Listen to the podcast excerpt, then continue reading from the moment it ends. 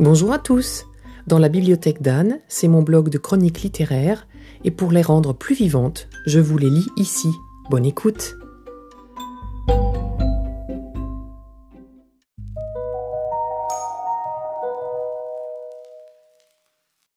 Avec l'application lecture Babelio, je tombe souvent sur des livres qui me donnent envie.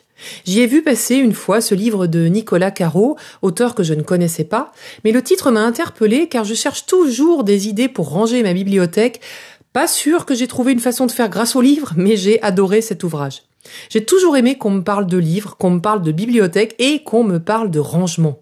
Nicolas Caro, également journaliste radio, est parti à la rencontre de tout un tas de personnalités du cinéma, de la chanson, de la télévision, du journalisme, etc. et leur a demandé et constaté, en entrant chez eux bien sûr, comment leurs livres étaient rangés. J'ai eu l'impression de boire un café chez chacun d'entre eux, c'était un moment super agréable. Au-delà du rangement, il y a bien sûr plein d'infos passionnantes sur chacune de ces personnes et ça m'a beaucoup plu de les connaître un peu plus en tant que lecteur. Ce que j'ai trouvé le plus amusant, c'est que la plupart ne rangent pas vraiment leur bibliothèque et le déplorent. Ce sont tous de très grands lecteurs et je crois qu'ils n'ont simplement pas tous le temps ou l'idée parfaite pour pouvoir ranger comme ils voudraient.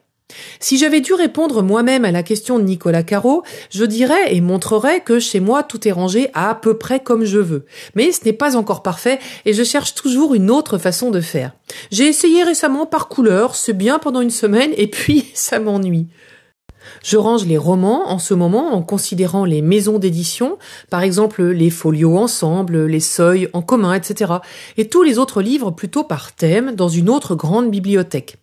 J'ai sorti des bibliothèques de romans tous les Agatha Christie, tous les Arsène Lupin et tous les chats de Lillian Jackson Brown qui eux sont dans une autre étagère, puis les BD et romans graphiques encore ailleurs. Bon, au-delà de ce bouquin qui m'a beaucoup plu et qui est dynamique dans sa lecture, puisque je l'ai lu d'une traite, voici toutes les envies livresques qui en découlent.